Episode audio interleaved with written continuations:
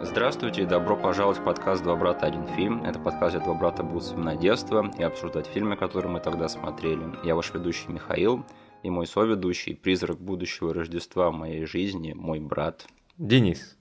Пожалуйста, поставьте нам лайк везде, где можете, и все ссылки, которые будут вам непонятны, будут прописаны в описании к этому эпизоду на YouTube. Подписывайтесь на наш канал и вступайте в нашу группу ВКонтакте. А сегодня мы будем обсуждать фильм под названием «Сердце и души» 93 -го года. Это фильм про четырех призраков, которым с помощью одного смертного надо поскорее искупить свои незаконченные дела и искупить свои грехи, пока их не заберут на небеса или в другую жизнь. А, знаешь, я бы хотел сначала сказать, если я вам кажусь странным в этом эпизоде, то это потому, что я до сих пор не отошел от жесткой болезни, поэтому отнеситесь ко мне с пониманием, пожалуйста. Я, я стараюсь как могу, вот честно. Я, я надеюсь, я не подвел этот город, этот подкаст да, в этом эпизоде. Я клянусь, э, э, Миху с энтузиазмом вернется через неделю. Да, в этот раз мы будем слушать больного Миху, что может быть тоже прикольно, не знаю. Угу. Денис, скажи мне, а как мы помним этот фильм, откуда он у нас взялся? Я очень надеюсь, что сегодня ты прояснишь мне, Потому что когда я увидел его в календаре наших э, подкастов, да. я вообще сначала не понял, что это за фильм. Я открыл его э, в интернете, посмотрел и понял, что, а, окей, ладно, это фильм, который я точно смотрел. Начал вспоминать вообще историю того, как мы с ним познакомились. И в голове у меня была только одна сцена. Так. Э, я помню, что я смотрел этот фильм только по телеку и все. И по телеку я запомнил вот этот вот переход. Там, знаешь, есть э, на рубеже первого акта, да, угу. и второго. Переход, когда мелкий пацан сидит в кровати и плачет, а потом одевает очки, превращается в Роберта Дауни-младшего. И почему-то этот кадр у меня единственный остался из всего фильма. Угу. Ну и, конечно же, в голове я плюс-минус вспомнил весь концепт этого фильма, но для меня это было сейчас, не знаю, почти что новое знакомство со всем этим произведением. То есть я сделаю дикую догадку, что ты его не пересматривал с детства ни разу. Конечно, нет. Я вообще не помнил о нем. И сейчас, когда я пытался э, вспомнить вообще про этот фильм, какие-то свои мысли, вспом... воспоминания, истории, угу. единственное, что я вспомнил, что я перед просмотром его еще спутал с другим фильмом частично. С призраком. Ты мне сейчас расскажешь вообще, испытываю какие-то сейчас фантомные воспоминания, существует ли этот фильм или нет. Смотри. Так. Есть ли фильм, в котором какой-то мужик умер, потом реинкарнировался в какого-то пацана, так. и в нем взрослел и начал подкатывать к своей то ли жене бывшей, то ли которая осталась жива, или что-то такое. Ты сейчас про другой фильм с Робертом Дауни-младшим, который э, тоже снят на тему переселения душ. А там тоже Роберт Дауни-младший был? Фильм называется «Шансы есть». И да, там завязка в том, что там, по-моему, Райан О'Нил, он погибает в начале фильма, и у него остается жена, которая играет Сибил Шепард, кажется. И он, в общем, переселяется в новую, нового человека, вырастает Робертом Дауни-младшим, и через свою дочь, по сути, выходит на вот эту вот свою прежнюю жену и начинает с ней мутить. Я не помню ничего про этот фильм, кроме того, что там играл Дауни-младший. Э, но да, я просто не в курсе, откуда ты знаешь этот фильм, потому что я его посмотрел чисто в целях там э, исследования карьеры Дауни-младшего в свое время.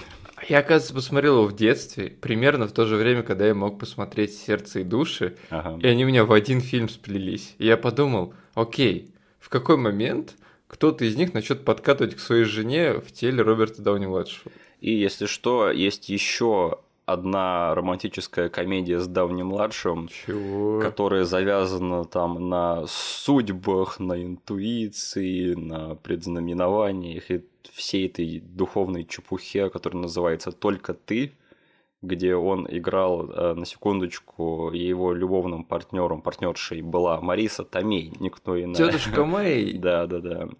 И там завязано на том, что Марисе Томей в детстве предрекли, что она влюбится в чувака по одному имени, э, ну, которого будут звать, как там, я не помню. И, типа, в уже взрослые года она узнает, что такой чувак правда существует, отправляется его искать и находит только давнемладшего.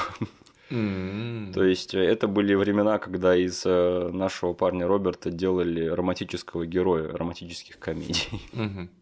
Слушай, а ты не пересматривал «Сердце и души», потому что тебе этот фильм не понравился или не запомнился, или ты просто его не пересматривал? Я вообще его не помнил. Просто в детстве э, я вот посмотрел один раз его, судя по всему, даже не сначала.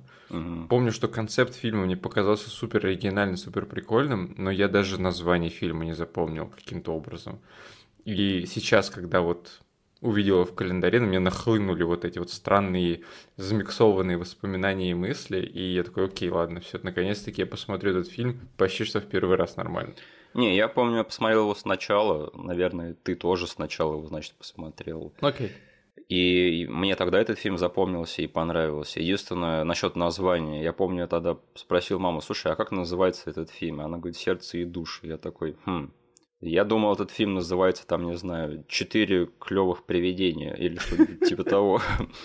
Потому что «Сердце и души» звучит как название какой-то, не знаю, либо какого-то эротического триллера, либо какой-то, не знаю, там, э, приключенческого фильма про мушкетеров. Звучит как название фильма, который я легко готов забыть на много лет. Да, поэтому, знаешь, этот фильм не очень хорошо прошелся в прокате, и мне интересно, может быть, это поэтому было, потому что название у него не совсем клеится. Блин, я бы с, с гораздо большим энтузиазмом пошел на фильм «Четыре классных привидения» Роберт Дауни младший.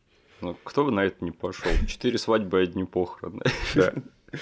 Э, на самом деле, э, для меня еще «Сердце и души» это был такой более семейный вариант фильма «Привидение» с Патриком Суэйзи, угу. который я тоже смотрел в детстве, который мне тоже нравился. Но он был таким грустно-чернушным, на мой взгляд. А сердце и души это была такая лайтовая версия его. Как раз для ребенка. И еще у меня вот такой вопрос. Слушай, ты еще с детства запомнил, что в главной роли тут снимается Роберт Дауни младший, или ты это впоследствии открыл для себя? Фишка в том, что я, наверное, если бы меня кто-то спросил про этот фильм, ну как и произошло, то есть я сейчас его э, начал в голове перед просмотром прокручивать, еще до гуглёшки, да? Да. То есть я такой, окей. И учитывать тот кадр, который я запомнил, да, вот э, как Роберт Дауни младший одевает очки, я сразу же представил либо его, либо какого-то актера очень похожего на него. Я подумал, окей, там может быть э, Роберт, но также я сейчас могу себя обманывать, и там мог кто-то похожий по типажу быть. Угу. Поэтому там только уже усиленно начав искать его на стриминговых сервисах, я для себя, по сути, открыл все-таки факт того, что Давнил младший в этом фильме снимается. Угу. Потому что я в детстве вообще не знал, что существует такой актер, и по одному этому фильму я его, конечно же, не запомнил. Угу. Я помню, я узнал, что Роберт Дауни младший, он актер, что он существует, когда я посмотрел фильм Вундеркинды в свое время. Mm-hmm. И я тогда подумал, блин, а классный чувак, интересно, в чем он еще снимался? А потом я посмотрел «Прирожденных убийц», и я понял, что это мой любимый актер на свете. Я вот помню, что я, я связываю начало своего знакомства с ним именно с «Прирожденными убийцами», угу. потому что там его лицо, не знаю, а, вот его образ из этого фильма въелся мне там а, в мое детское воображение очень надолго. Угу. И я понял, что окей, этот чувак существует там на небосводе а, американских звезд. И, наверное, я плюс-минус мог догадываться, что вот в том фильме про четырех призраков кто-то похожий на него снялся. Да. Я еще помню, я познакомился с давним младшим уже вот когда у него были вот эти предпосылки к ренессансу в его карьере, и выходили такие вещи, как «Поцелуй на вылет» и «Зодиак», и это все просто идеально сложилось, потому что недолгое время спустя вышли такие вещи, как Железная башка и Шерлок Холмс, угу. и заставили меня просто влюбиться в этого актера и сказать, блин, я пойду, я посмотрю все фильмы этого чувака. И ты посмотрел Готику 2003 года? Ну, я ее и так смотрел, о чем я не сильно горжусь, если честно. Но на самом деле, изучив карьеру Дауни-младшего, я готов заявить, что Готика это где-то вот посередине всего того, в чем он снимался в плане качества, потому что там вот после Готики там можно столько всякого дерьма найти. То есть я смотрел практически все его стоящие фильмы, и даже некоторые не стоящие. И только ради него. И, боже мой, я из-за него посмотрел один из тех фильмов, которые я считаю одним из своих самых наименее любимых. И фильм называется «Друзья и любовники». Это просто отвратительное кино. Мне хотелось просто... Я вот до сих пор вспоминаю, мне хочется пойти почистить зубы и принять душ. Подожди, мне кажется, когда мы в одном из выпусков говорили про самый отстойный фильм, который мы когда-либо смотрели, ты вроде бы про него говорил или нет? Возможно. Я просто давно так считаю, и это давно мое мнение такое сложилось. Поэтому моя ненависть к этому фильму, она цветет до сих пор. И, в общем, да, несмотря на то, что этот фильм это полный отстой, но Дауни младший, на него стоит посмотреть в этом фильме. Я, конечно, никого сейчас не вдохновляю на то, чтобы пойти открыть этот фильм, не надо этого делать, я вас умоляю. Но даже вот в самом-самом днищевом фильме он может его вытянуть э, на своих плечах. Подожди, а ты же смотрел «Опасную зону», да? Ну, я смотрел фрагменты «Опасной а, зоны», хорошо. которые завязаны на Роберте Дауни-младшем. Э, я считаю, что оно тоже того стоило, да, потому что весь остальной фильм можно не смотреть, но его моменты как раз-таки не того стоят. Ну и да, если что, я просто хотел еще раз повторить, что да, Роберт Дауни младший это один из моих самых-самых любимых актеров. И это был, знаешь, таким приятным бонусом в свое время открыть, что оказывается, что это как раз-таки именно он снимался в том прикольном фильме про привидений, потому mm-hmm. что я в детстве запомнил его просто как какого-то рандомного белого чувака, которого я больше нигде никогда не видел. И уже в эру интернета я такой открываю, а, стоп, это был Роберт Дауни младший, вот тот вот железный чувак, это надо пойти и пересмотреть срочно. Ну там просто, да, у каждого призрака был очень яркий и выпуклый образ, да? Да. И среди них был чел, в которого они должны вселяться, и он, типа, порой должен их изображать. Поэтому не мудрено, что мы с тобой в детстве просто его записали в какого-то героя типичных фильмов из 90-х. Ну, я по сути, всех этих актеров впоследствии узнал. И угу. опять же, когда я переоткрыл для себя этот фильм, я понял, а, так это Том Сайзмар, а, так это Алфри Вудард, это Чарльз Гродин, это, это жена Кевина Бейкона, да?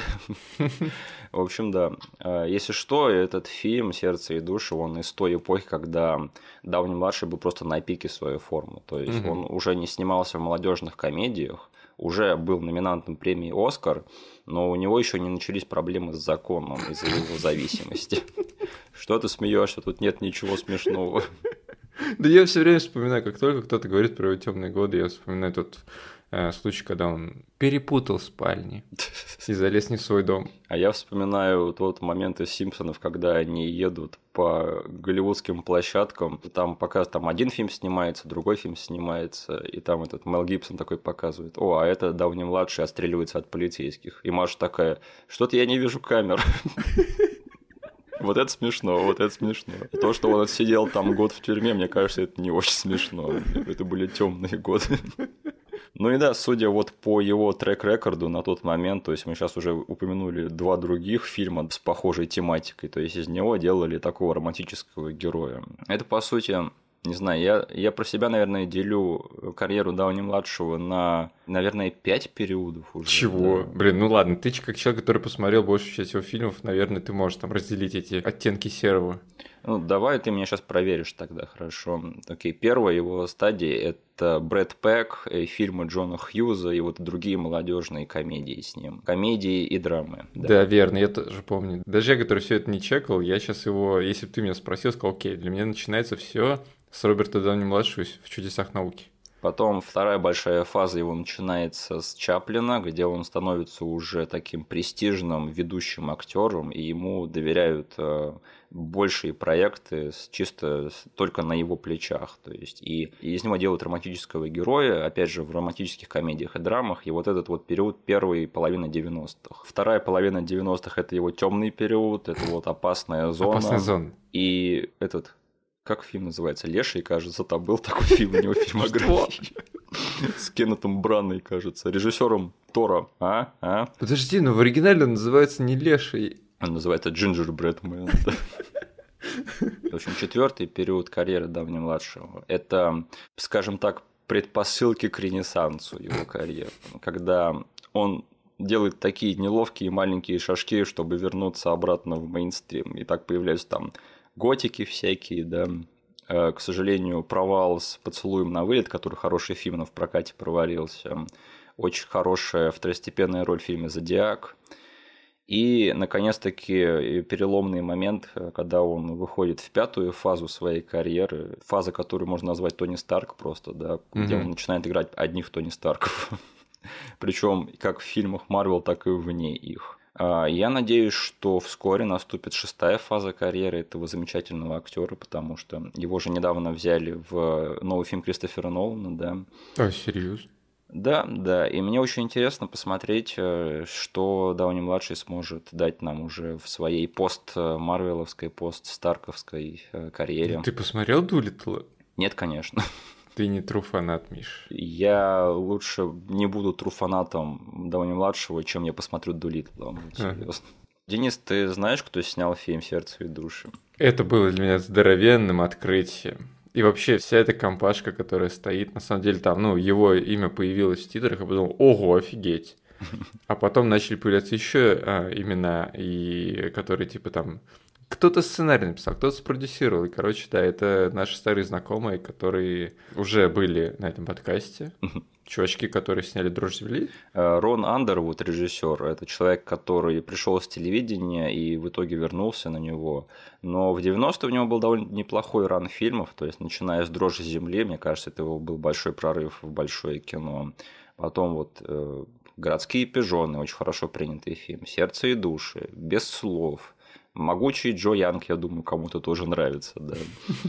И, к сожалению, все это разбилось о приключениях Плута Нэша.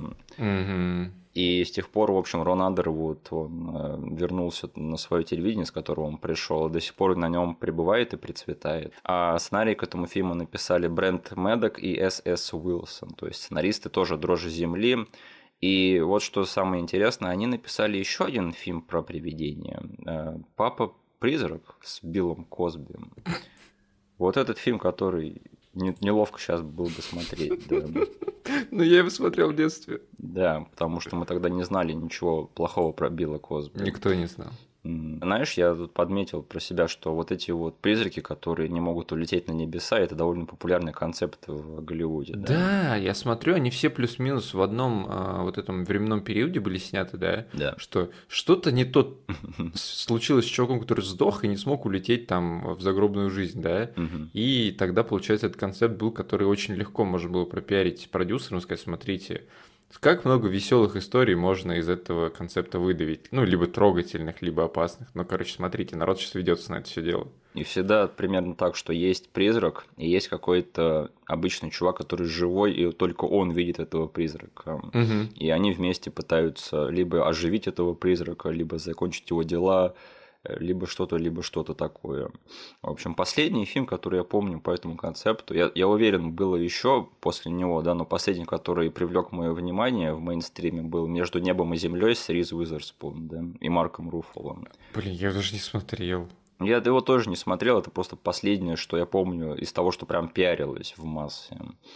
А с тех пор, я уверен, с тех пор тоже снимали много фильмов с этим сюжетом, но я что-то такого сейчас не припомню другого. Угу. А невидимый сюда подходит? Да, да, точняк, еще невидимый. Как я уже сказал, к сожалению, фильм «Сердце и души» не был успешен в прокате в свое время. Э, у него там что-то обломали в плане его проката, там не очень хорошо его промотировали. Но я думаю, что если за что и запомнили этот фильм, э, те, кто его смотрел в свое время, это благодаря очень яркому актерскому составу, потому что очень многие из этих людей, они остались актуальны впоследствии, особенно их актерские карьеры. Ну и, конечно же, центральный актер, я думаю, еще многие потом увлеклись его фильмографией в его уже там золотые годы э, после «Железного человека». Поэтому я думаю, что кино, в принципе, какую-никакую там культовую славу имеет. Угу. Ну что ж, Денис, э, я думаю, настал момент э, сказать, как тебе в этом году, в твоем возрасте, этот фильм впервые с тех пор, как ты его посмотрел в детстве. Что ты сейчас подумал о нем?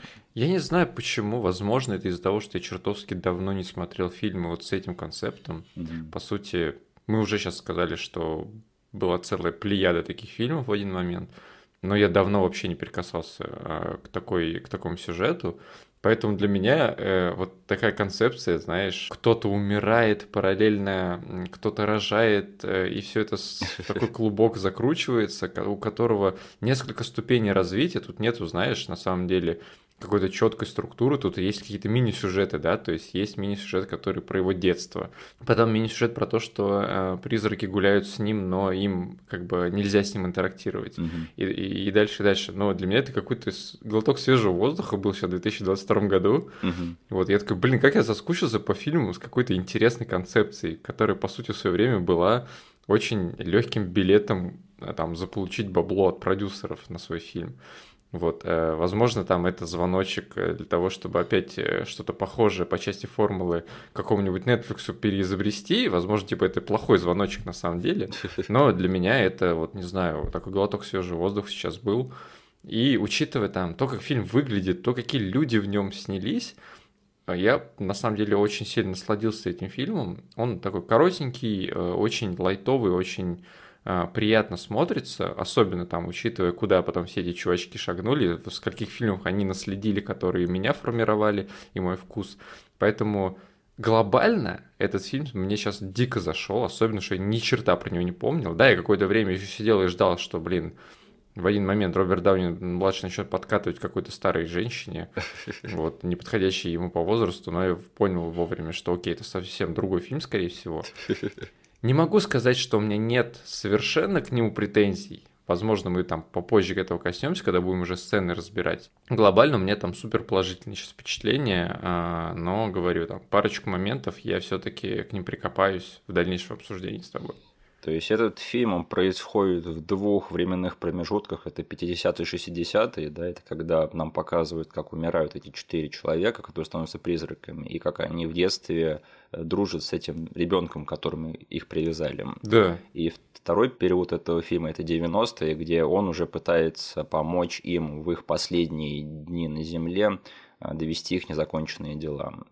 Вот ты сказал, что этот фильм супер приятный, супер такой душевный. Я вообще, я ненавижу этот жанр, когда люди используют этот термин. Но Мгм. я бы сказал, что это, этот фильм, если существуют фильмы, которые относятся к этому жанру, которые я ненавижу и не признаю, но все-таки надо сказать, что этот фильм это жанр доброго кино.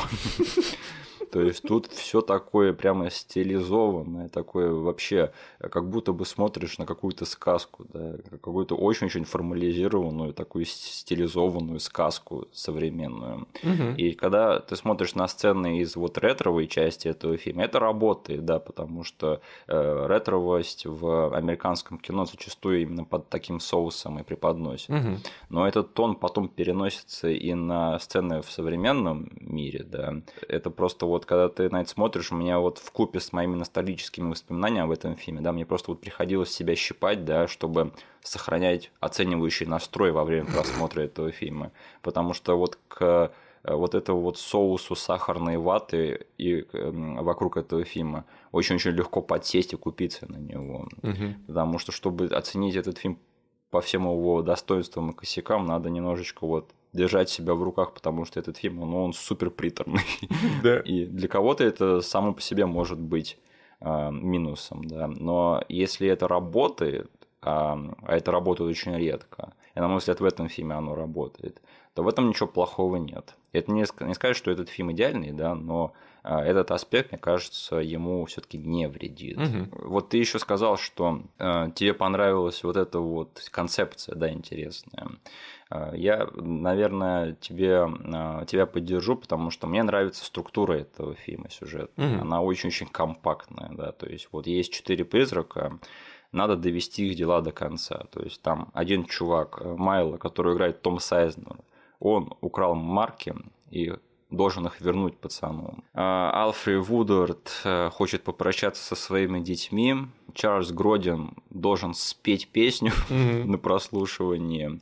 И Кира Седжвик должна признаться в любви своему партнеру и сказать, что они будут вместе до конца жизни. То есть и ты практически не задумываешься о том, как впоследствии в сюжете все это удобно так складывается, да, что вот они прождали 30 лет, и только вот в самый последний вот день или там несколько последних дней все получается именно так удобно, чтобы они вот как раз-таки в этот промежуток все это закрыли, да. Угу. То есть, э, какова мораль этого фильма? Типа, на все план Божий, что ли? Так получается. Ну, тут есть, типа, все-таки одна история с таким твистом, да, она последняя, и ее можно немножечко записать в дополнительные уроки этого фильма, да, что там, не будь э, робок в отношениях с человеком, которого ты любишь, да, то есть не отталкивай их, говори им все напрямую, что ты их любишь. Потому что, по сути, э, у Киры Седжвик у нее все летит коту под хвост, потому что выясняется, что ее возлюбленный давно мертв. Лох.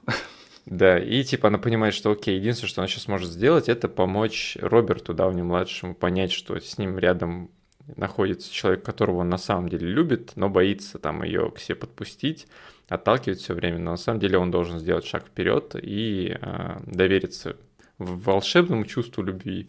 Вот, и поэтому она спокойно, со спокойным сердцем улетает, уезжает на автобусе в рай. Да, если что, эти четыре призрака, они стали призраками в результате э, а, аварии на автобусе, да, там чувак э, их, э, он засмотрелся не в ту сторону и свернул, в общем, не туда, и они все померли из-за из него. Угу.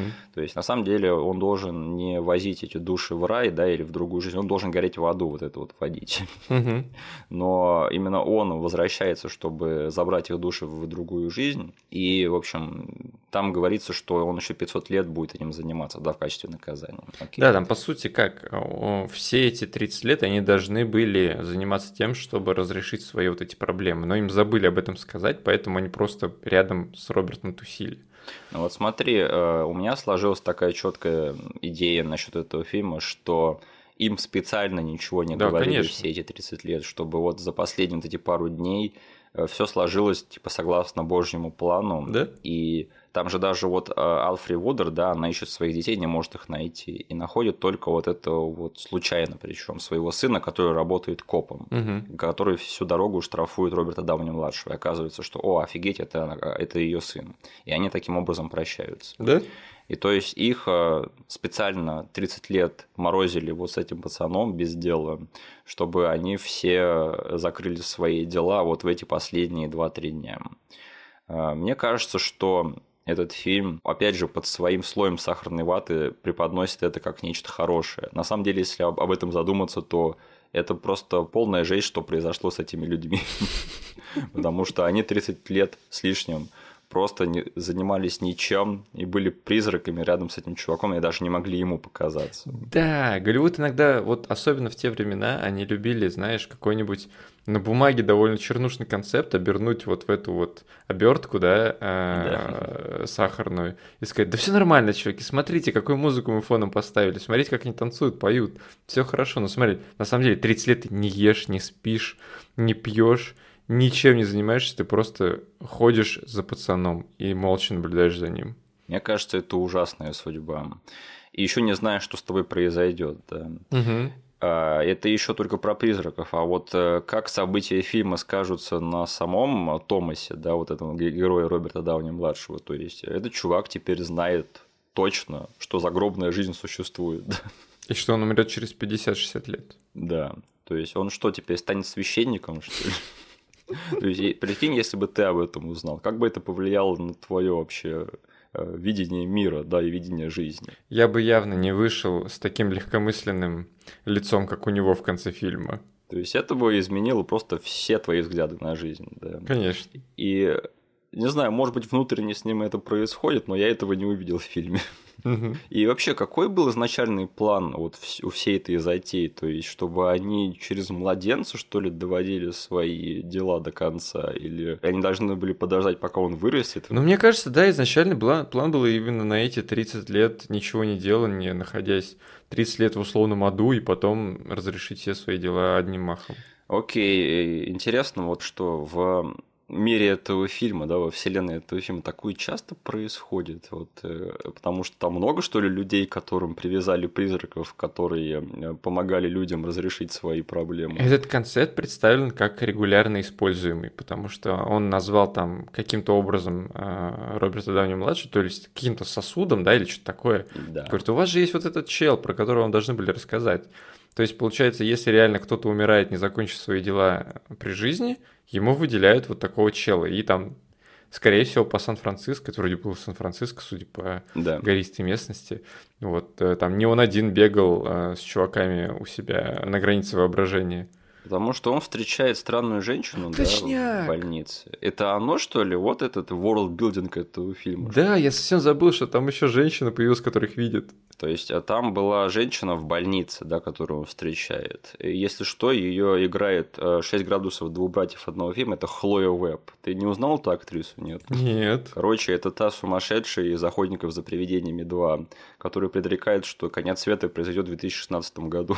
А. Мне кажется, это один и тот же персонаж между двумя фильмами. Тут, по-моему, очень много совпадений. Призраки, да, и все дела. Возможно, это одна и та же вселенная. Почему бы и нет? В общем, этот фильм, конечно, не про world чтобы к нему так докапываться, да. Это, опять же, этот фильм – это большой шматок сахарной ваты, вот и все.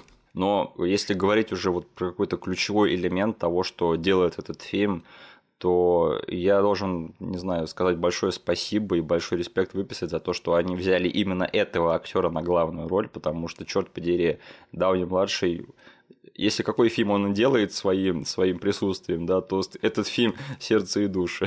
Угу. Мы вот с супругой тоже смотрели и отметили, что, по сути, им нужен был актер, который в моменте должен будет в теории исполнить партию любого из этих четверых. Да.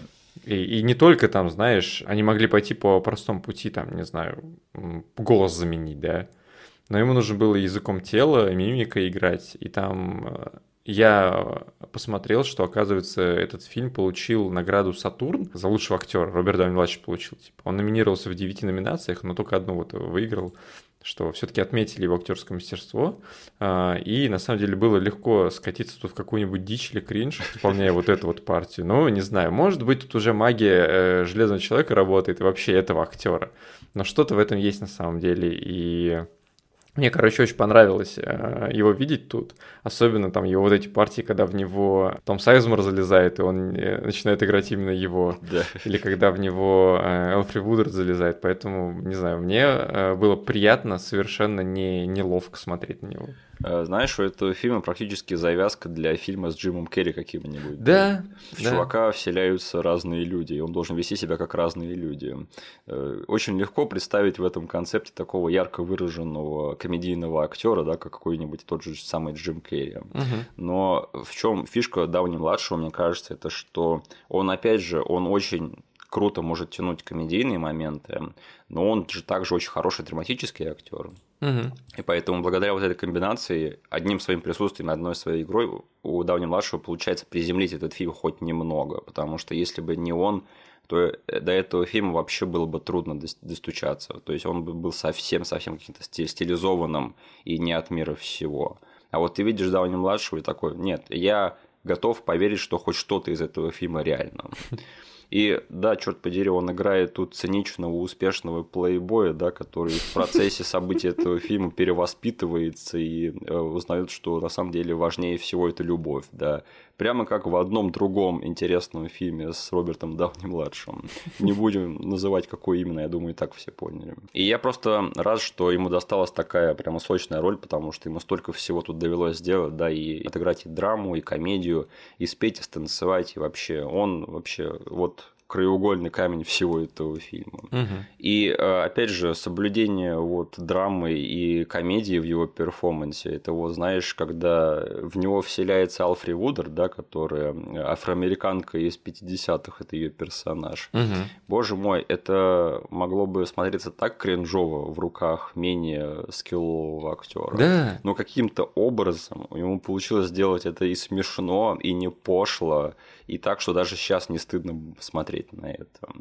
Это, это большая-большая актерская заслуга. Угу.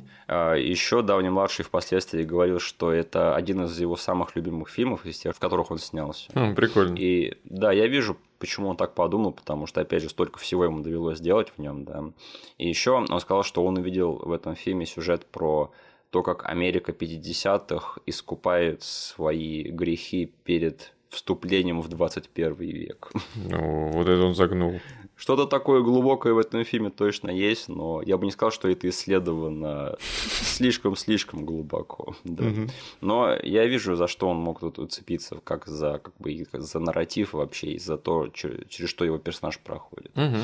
Но слушай, Э, я думаю, ты не дашь мне соврать, что несмотря на то, что главная звезда в этом фильме Дауни младший, но э, как бы остальной каст э, за ним поспевает. Ну, конечно, потому что не, не зря мы с тобой изначально хотели назвать этот фильм «Четыре прикольных привидения». То есть э, химия между всеми остальными призраками, она просто прекрасная, мне кажется.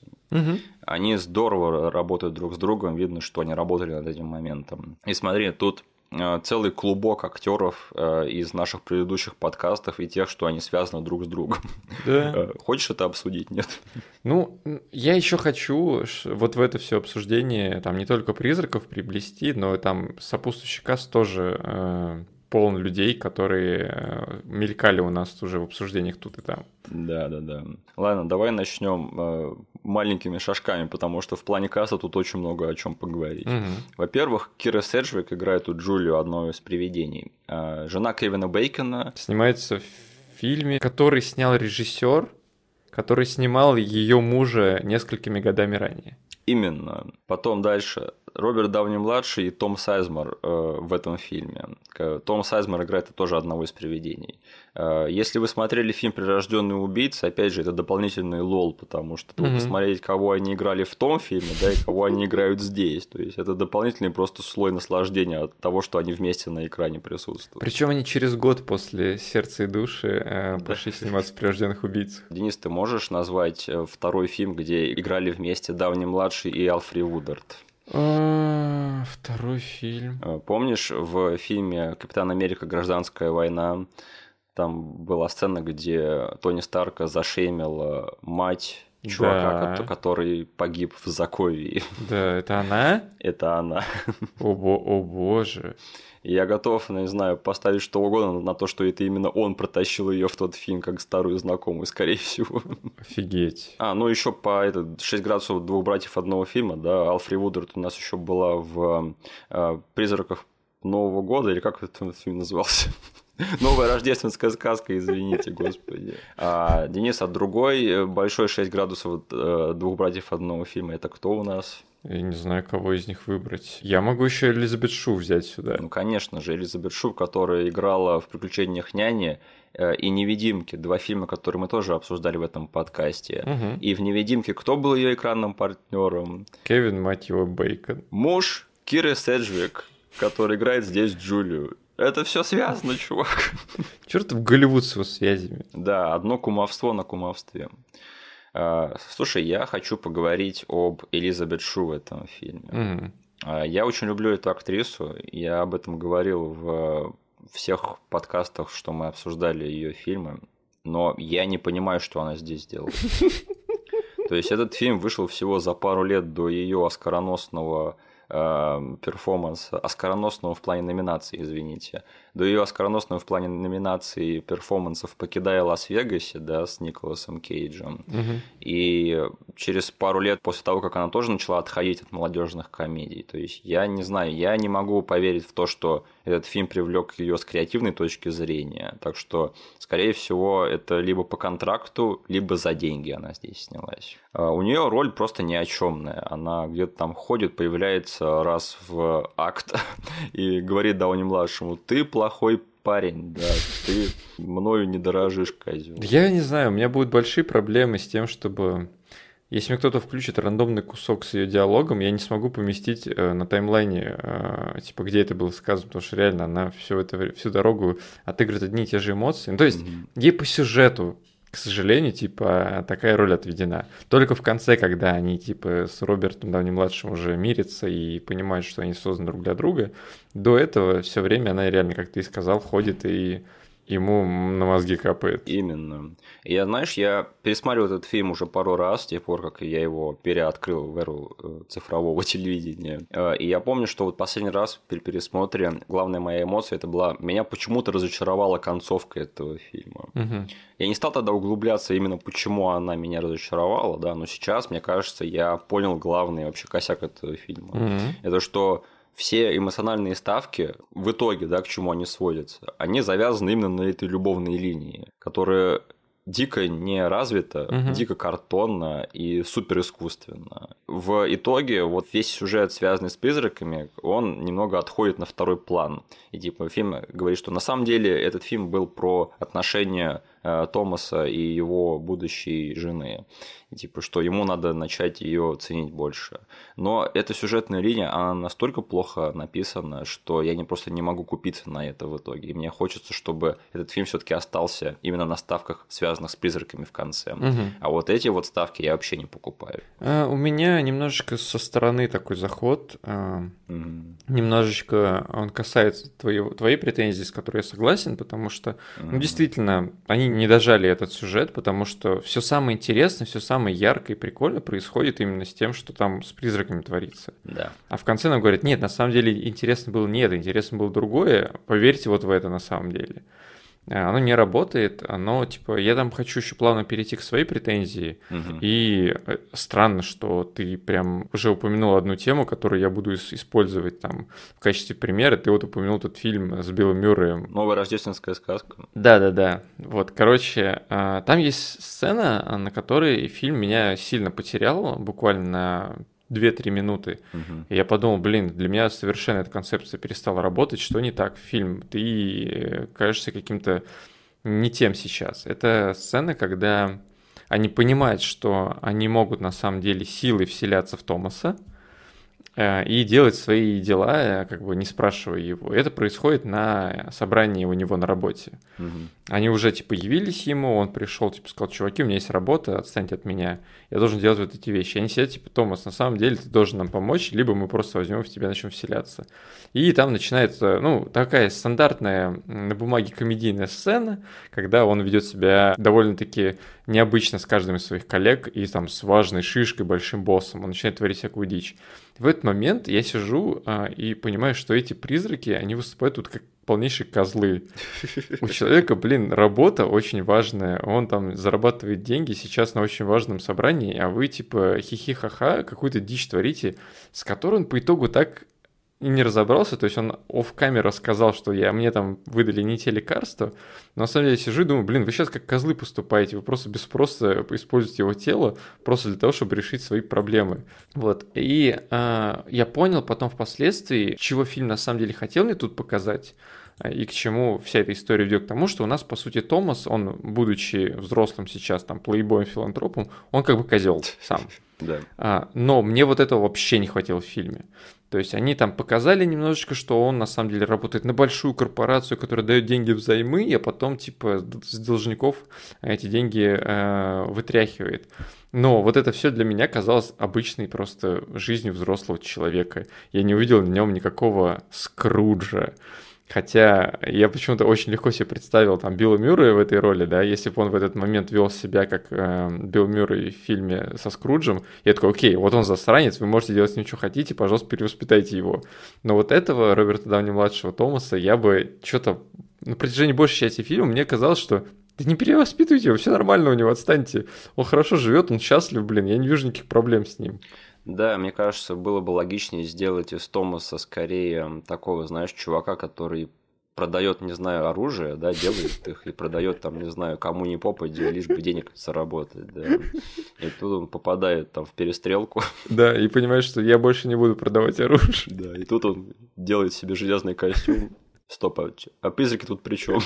Ладно, не знаю, скажи, есть ли хоть немножечко э, логики в моих словах? Ну смотри, э, значит, арка Томаса, она в том, что он был супер э, добрым ребенком и открытым в детстве, потому что у него были крутые э, невидимые друзья, да. Да. Но эти невидимые друзья поняли, что они портят ему жизнь, и все начинают считать его сумасшедшим, поэтому они взяли и исчезли. Да. Кстати, ты не считаешь, что это удобно, да, что у призраков, которых прикрепили к этому ребенку, у них них есть способность еще и прятаться от самого этого ребенка. Ну, конечно, по-другому никак. Как удобно.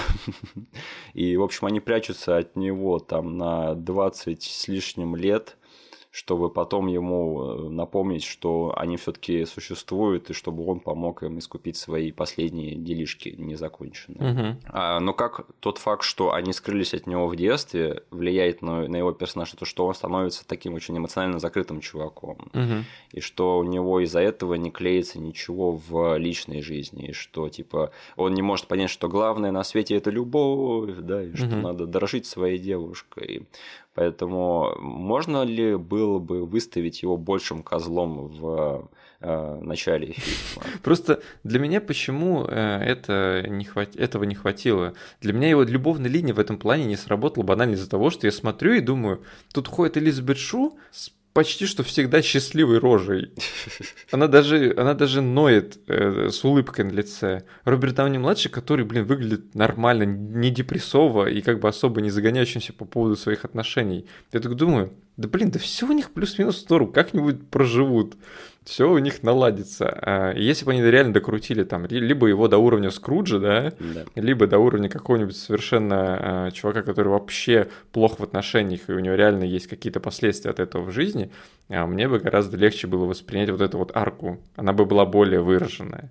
То есть это вот моя самая главная претензия. И из-за этого вот э, не сработала одна из ключевых э, комедийных сцен этого фильма, потому что в этот момент призраки были для меня козлами, которые донимают какого-то нормального рабочего чела.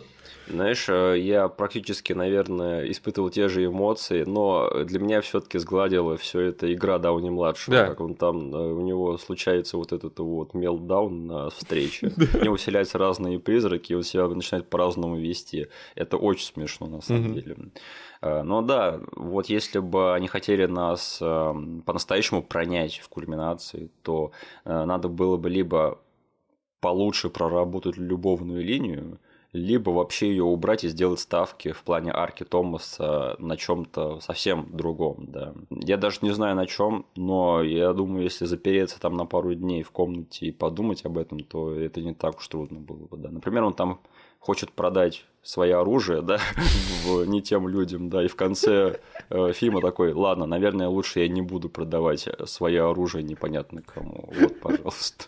А, но а, где еще вот это меня все это не устраивает, это что вот в конце этого фильма оказывается, что вот последний призрак, оставшийся, Джулия, она не может довести свои дела до конца, угу. потому что она не может э, сказать своему бывшему парню, что она на самом деле его любит и будет с ним до конца. Потому что он умер за те 30 лет, пока этот, э, они в лимбе существовали. Угу. Опять же, э, пути Господни неисповедимы, но если, например, им бы сказали еще заранее обо всем этом, да, то она бы успела до его кончины найти его и признаться ему в любви. Опять же, это очень жестоко по отношению к этому персонажу. Да? И как бы тут на самом деле можно было бы сделать интересный поинт, да, что на самом деле не все можно искупить, не все дела можно довести до конца. Но этот фильм, он, э, к сожалению, слишком легкомысленный для таких тяжелых вещей. И поэтому нас пытаются успокоить, что на самом деле, а, нет, она поможет Томасу признаться в любви и стать более хорошим парнем. Вот, да, к чему. Но так как мы, нам плевать, да, на сюжетную линию, связанную с его девушкой, вот этот момент, он, к сожалению, проседает очень угу. сильно. И поэтому вот почему я тогда в последний пересмотр а, был разочарован концовкой, и тут то же самое на самом деле. Ну и знаешь, еще у меня вот есть теория, что практически всегда можно уследить, какие аспекты сюжета э, авторы воспринимали лично, да, и какие для них были вот прямо, что для них горело, что, что они хотели снять и рассказать, да, угу. а какие аспекты сюжета они исполняли чисто технически. И мне кажется, что это прям академический пример, потому что вот четыре крутых привидения, да, это вот было личное для авторов, а вот сюжетная линия, связанная там с романсом, это было выполнено чисто технически. Угу. Кстати, знаешь, как можно было бы пофиксить э, всю тему с Джулией в конце? Mm. Она должна была понять, что на самом деле этот парень был ей не нужен. Mm-hmm. Потому что, не знаю, вот по одной его сцене, да, он какой-то агрессивный был, и он ее принуждал к чему-то, чего она не хотела делать. Поэтому мне кажется, что Э, она просто вырвалась из токсичных отношений, э, и это был бы намного более удовлетворительный вариант в конце. Интересно, я вообще этого не углядел, ну ладно. Не знаю, мне кажется, он какой-то козел. Он ну что, ты поедешь со мной на ранчо жить? Ты поедешь? Давай, поехали. Не поедешь? Ну и иди ты к черту. И она провела следующие 30 лет, страдая, потому что она отказала этому козлу. Чего? На самом деле, ее арка должна была быть в том, что она понимаешь, что, а нет, тот чувак был козлом, который меня принуждал к чему-то. Не, пришлось бы рисковать, Миша, и фильм уже не был бы таким сахарным. Да. В общем, вот почему я ненавижу термин «доброе кино», да, и жанр добрых фильмов. Это потому, что они, к, сожалению, всегда очень-очень соевовые в плане того, что они, о чем они говорят. Угу. А, к слову, о ранче, э, который купил тот чел, ты понял, какой мужик открыл ей дверь, когда они приехали туда? Еще один шестиградусник, да? Да. Это же Мигель из Мигель. Треморсов. Тони Дженара актер. Да, да причем Рон Андервуд его потом еще и брал в без слов, как я понял. А, опять одно кумовство. Да? да? Черт подери. Но я рад, что этот чувак э, закарифанился с кем-то хорошим режиссером. Да, да, я просто смотрю, что в «Дрожь земли» он играл Мигеля. И он еще снимался в «Спасателях Малибу». И он там играл Мигеля. Как думаешь, «Спасатели Малибу» и «Дрожь земли» — это одна вселенная? А, либо так, либо если ты латинос в Голливуде, то ли, ты играешь либо Мигеля, э, либо Майкла Пенни. Как, как у него перса зовут всегда? Какой-нибудь... А, я знаю, Гектор. Вот. Гектор, точно, Гектор. Да. Ты либо Мигель, либо Гектор. Третьего не дано. Да. Так что, либо это все единые вселенные, да, где есть латиносы Мигель и Гектор, либо это просто расизм. Денис, скажи, есть какие-то отдельные моменты, которые ты бы хотел обсудить? Блин, сцена, когда они пели с ним в туалете, она супер милая, супер веселая. Да, опять же, этот фильм супер милый, супер веселый, супер добрый. Да. И кредиты опять хочу э, выразить старым фильмом по части работы с актерами детьми. Тут ребенок, блин, они его заставили плакать, орать, и э, реально как будто бы они сказали, чувак, вот этих четырех чуваков ты реально потеряешь на всю свою жизнь. Да, да. Плачь, как никогда не плакал. К слову об актере ребенке, который играет Томаса в юности. Значит, это актер по имени Эрик Ллойд. Знаешь, где он еще играл? Он потом куда-то пошел.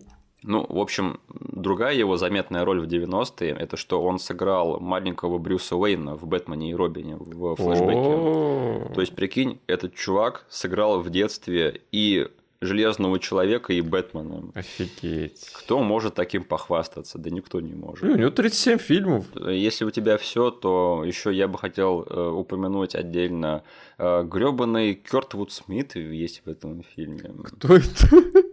Кертвуд Смит это этот Кларенс Бодикер из Робокопа. Блин, точнее, господи, я, я вот не понял. Он тут э, вроде бы, смотри, он же тут э, выступает как жертва да? Или нет? Да. Которому ну, пришел Роберт Дауни младший как козел. Но я вообще не считал эту сцену с такой точки зрения, потому что я смотрю, тут стоит Кларенс Бодикер и говорю: Томас, беги, он тебя сейчас убьет к чертям. Он тебе сейчас скажет, умеешь летать, Бобби.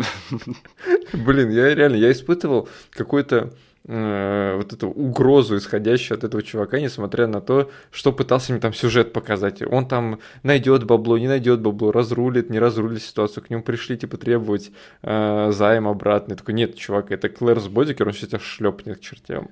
У меня примерно такая же претензия, что я вот я себя поймал на мысли, что я каждый раз, когда смотрю этот фильм, у меня примерно одни и те же эмоции, связанные с этим э, актером этой ролью, что я такой, о, Кёртвуд Смит в этом фильме, да, тут же будет какая-то побочная сюжетная линия с ним связанная, не так ли? И такой, нет, он реально тут в одной сцене, и мы потом ни разу его не видим за весь фильм. Да. Я такой, на кой хрен приглашать Кёртвуда Смита, да, который на тот момент был не самым последним актером, на одну сцену. Я вот не знаю, я готов поспорить, что там что-то вырезали, что, скорее всего, там была побочная сюжетная линия, связанная mm-hmm. с ним. Да, мне кажется, это просто кричит об этом. И я не знаю, кстати, я хочу сказать еще раз о моментах, которые мне запомнились, понравились. Мне очень зашла эта линия с полицейским, который по итогу оказался сынком. Да, потому да. что там довольно прикольные комедийные маленькие биты были вставлены вообще во все взаимодействия между ним и Томасом, потому что сначала он его оштрафовал и сказал прикольную фразу типа «давайте, там, вам, надеюсь, вам понравилось у нас затариваться, заходите к нам еще». И он потом еще раз к нему попал чисто случайно, потом потом еще он впилился в его тачку. Короче, вот вся эта секвенция событий мне очень понравилась. Я не знаю, что-то улыбался, сидел как не в себя. Э, меня улыбнул другой момент и даже насмешил в плане комедийного тайминга. Это когда уже в самом-самом конце, когда они приезжают на ранчо, да, чтобы закончить дела Джулии, они видят, что за ними приехал водитель автобуса, угу. и что он уже типа готов ее забрать. Они такие, ой, нет, надо быстрее ехать, и они от него угоняют. Раз переводится обратно на водителя автобуса, он такой, они что, пытаются убежать от меня? И они типа приезжают на ранчо, он уже там стоит. Это на самом деле было неожиданно, так э, довольно в стиле современного юмора было сделано. Я не могу вспомнить много таких шуточек из э, кино того времени. Да? Э, Денис, скажи, ты будешь пересматривать «Сердце и души»? Слушай, наверное, нет. Я сейчас mm-hmm. прям посмотрел, сформировал свое мнение от начала до конца и понял, что окей, это там кусок моего детства, который наконец-таки оформился для меня, и пока что дикого желания пересмотреть меня нету. Угу. Поэтому, пожалуй, я скажу нет. А я скажу, что я буду не против mm. пересмотреть сердце и души. Возможно, даже когда-нибудь. Я просто за последние пару лет уже сколько раза два его смотрел, да, поэтому угу. э, я думаю, что следующий мой просмотр будет не скоро, но я себе представляю такой вариант событий, что я пересматриваю этот фильм. Ладненько, давай тогда перейдем к финальной рубрике нашего подкаста. Э, у нас спросили, будем ли мы обсуждать чудаков и являются ли чудаки э, частью нашего детства. Э, во-первых, да, чудаки это наше детство, все правильно.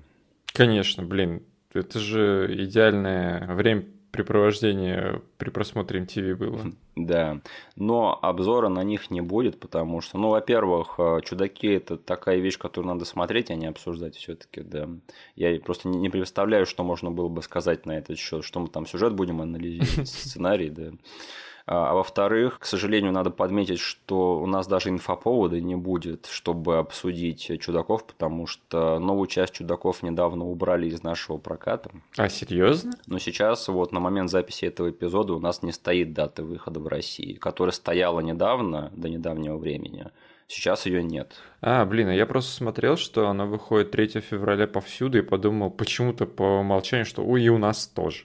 Ну, оно выходит сейчас э, во всем мире, но не в России. Mm. Так что, да, я с удовольствием посмотрю, когда оно выйдет на VOD. Э, жалко, нельзя будет посмотреть в кинотеатре, потому что в кинотеатре такой смотреть весело. Э, но у нас, в общем, ни инфоповода, ни сильно мыслей насчет чудаков. Но мы их любим, да, это была часть нашего Конечно. детства. Вот, по сути, наши все мысли насчет чудаков. Так, еще нам написали, вторники стали ярче и приятнее. Ой, прекратите, вы нас смущаете. Парни, чудесный подкаст. Нравится, как вы все подробно обсуждаете. Удачи в дальнейшем. Ну что вы с нами делаете? Не стоит, не стоит. Мы этого недостойны. Мы недостойны, Денис, мы недостойны. Я скажу просто спасибо большое. Спасибо большое, да. Ну что ж, а чтобы э, понять, какой фильм мы будем обсуждать на следующей неделе, то, ребят, просто посмотрите на календарь, на график выхода фильмов, какой интересный фильм будет выходить примерно в те числа, когда мы выложим следующий эпизод. Я думаю, вы там увидите подсказку. Ну что ж, э, спасибо, что нас послушали. Услышимся на следующей неделе. Поставьте нам лайк везде, где можете, пожалуйста. Все ссылки, которые будут вам непонятны, будут прописаны в описании к этому эпизоду на YouTube. Подписывайтесь на наш канал и вступайте в нашу группу ВКонтакте. До свидания. Всем пока.